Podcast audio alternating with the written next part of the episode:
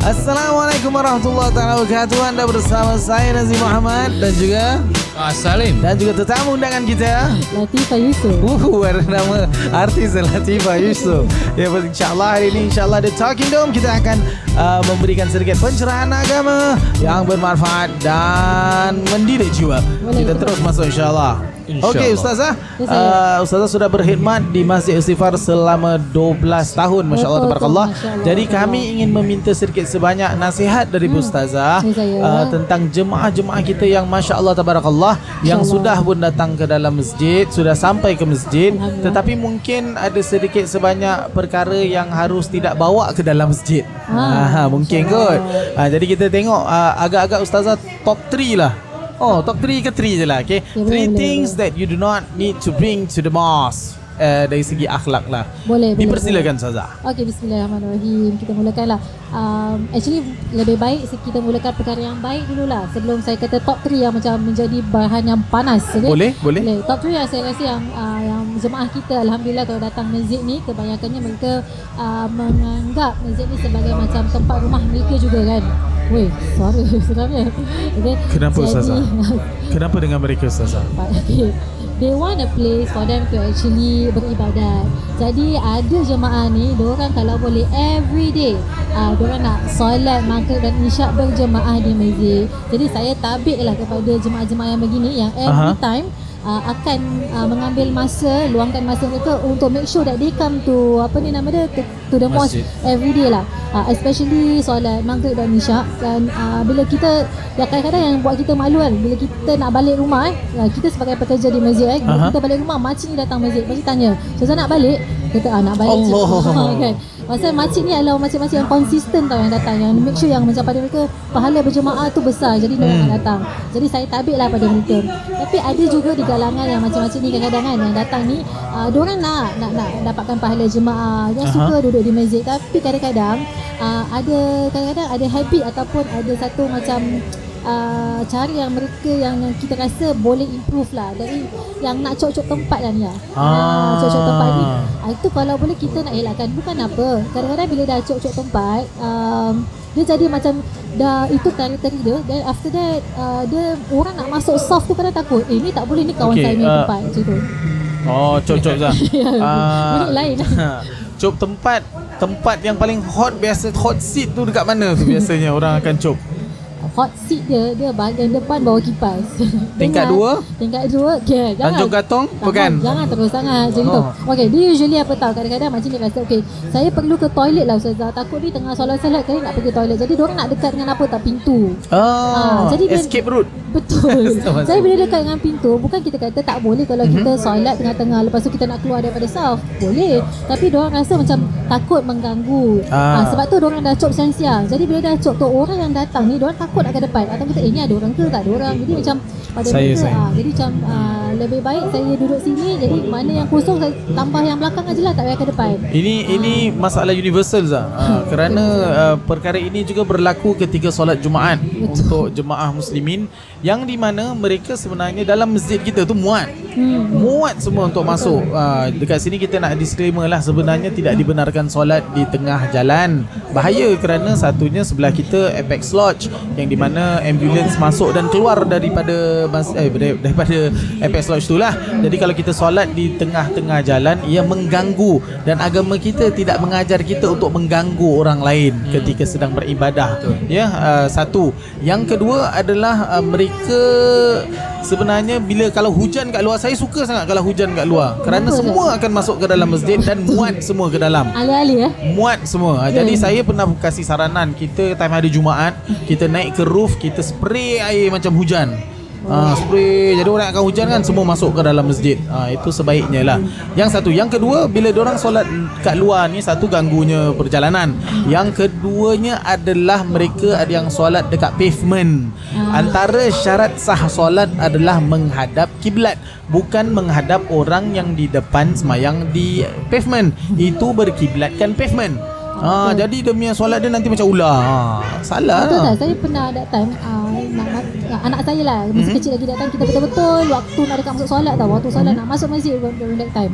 So during that time bila dia ternampak orang solat kat tepi jalan, Ha. lepas tu first thing anak saya tanya saya, dia baru 9 tahun eh. Hmm. Kata Umi, uh, where is the kiblat? Uh, ada say, Ha. uh, ada praying at the Nampak? correct Masya kiblat. Ah, so saya saya macam eh betul juga ni dah terlepas lah sebaik-sebaik. Because kita tahu kan kita pekerja staff, uh, uh, kita, kita pekerja masjid. Jadi kita tahu mana staff dia. Jadi kita- bila kita nampak orang main masuk main depan, eh dah terlebih uh, jarak staff yang ada. Jadi bila Betul. budak kecil tanya kita macam, alamak budak kecil dah boleh tanya kenapa yang orang dewasa tak tanya ataupun dia tahu kat mana staff dan sebagainya.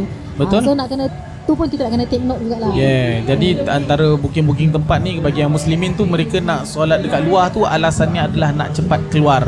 Tapi jangan takut sebenarnya semua nak balik. Ha, jadi dalam dua suku tu memang kosong masjid. memang semua pergi kerja, balik ke tempat kerja.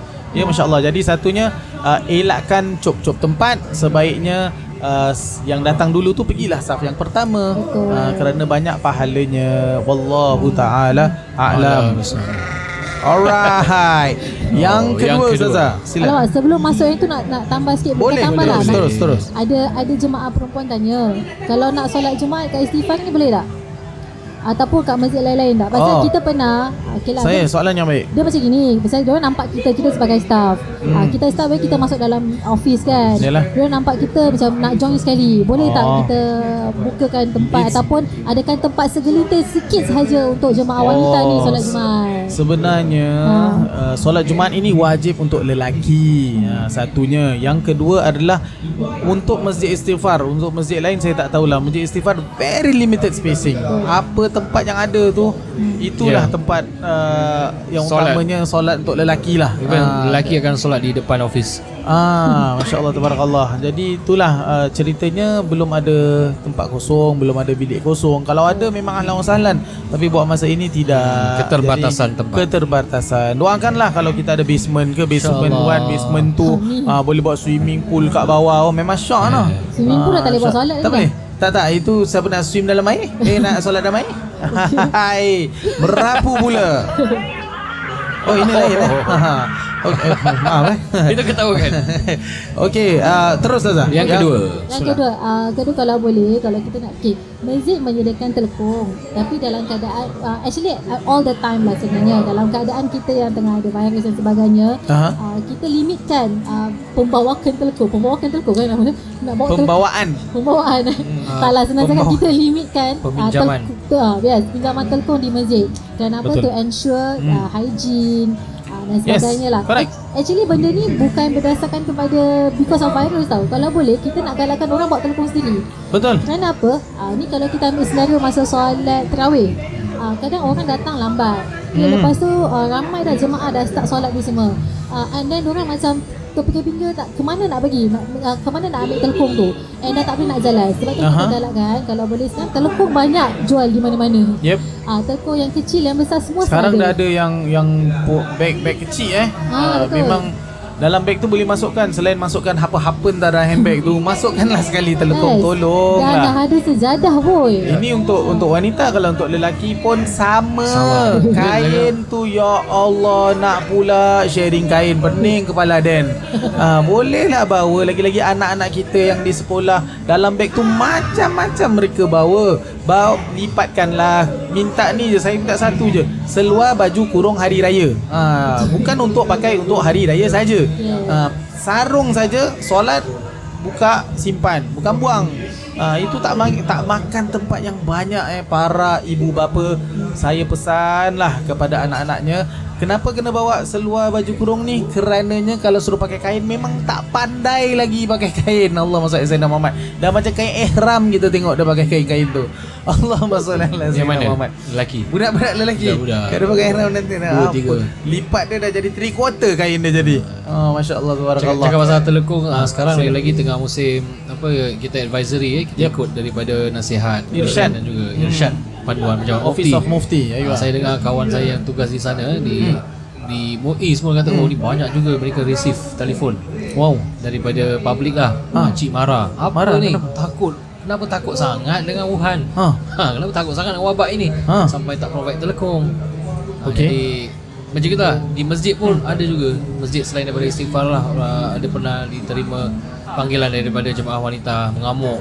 Pasal dia dah biasa pakai telekong masjid.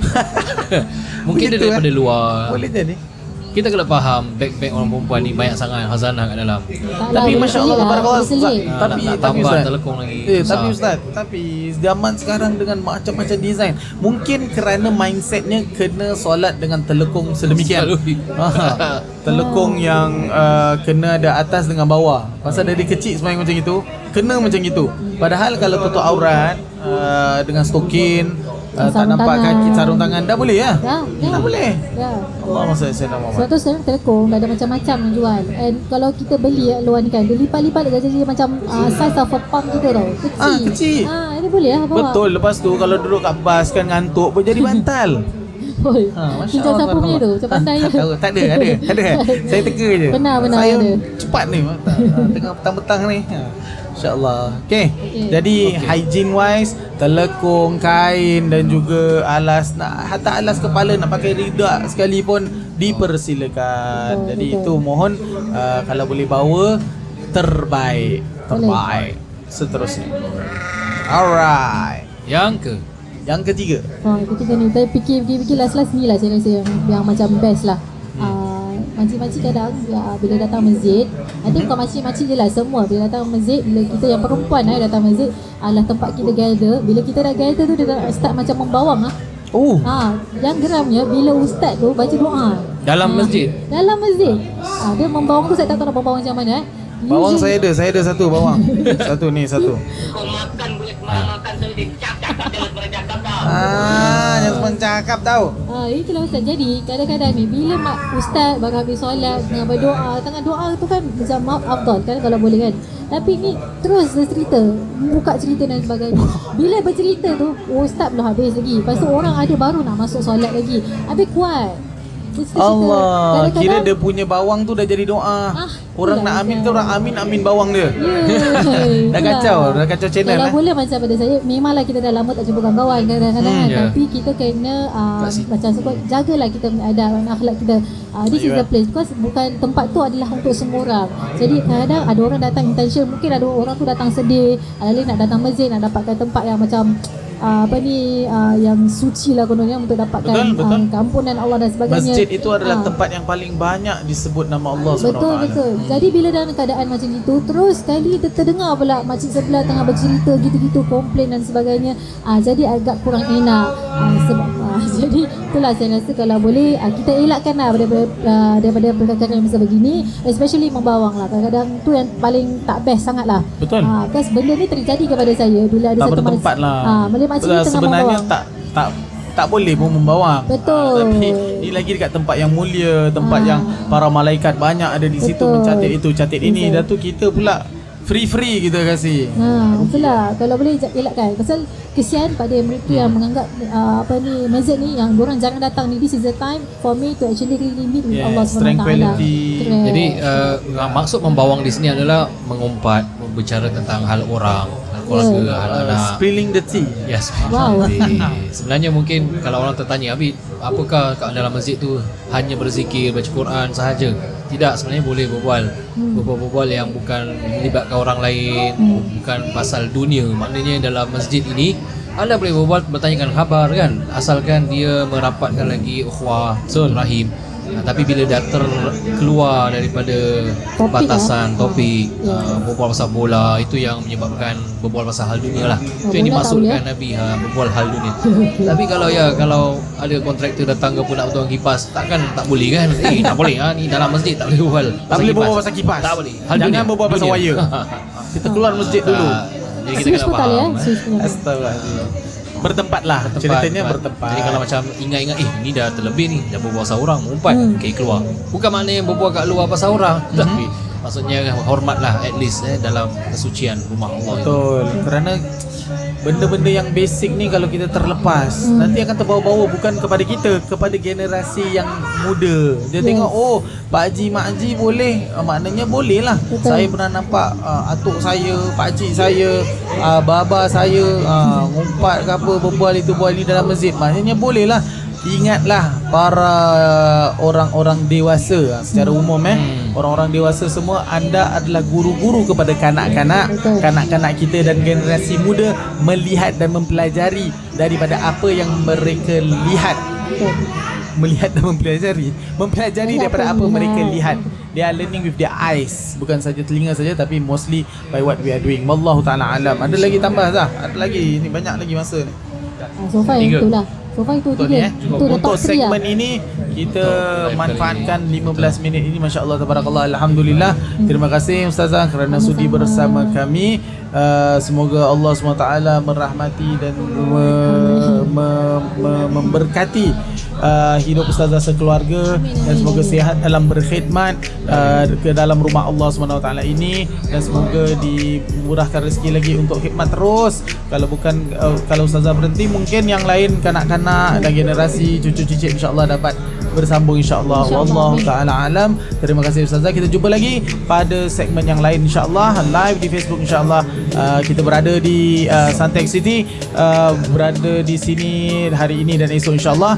Uh, bersama kita lah uh, dalam podcast The Talking Dome yang memberikan pencerahan agama yang bermanfaat dan mendidik jiwa. Wassalamualaikum warahmatullahi taala wabarakatuh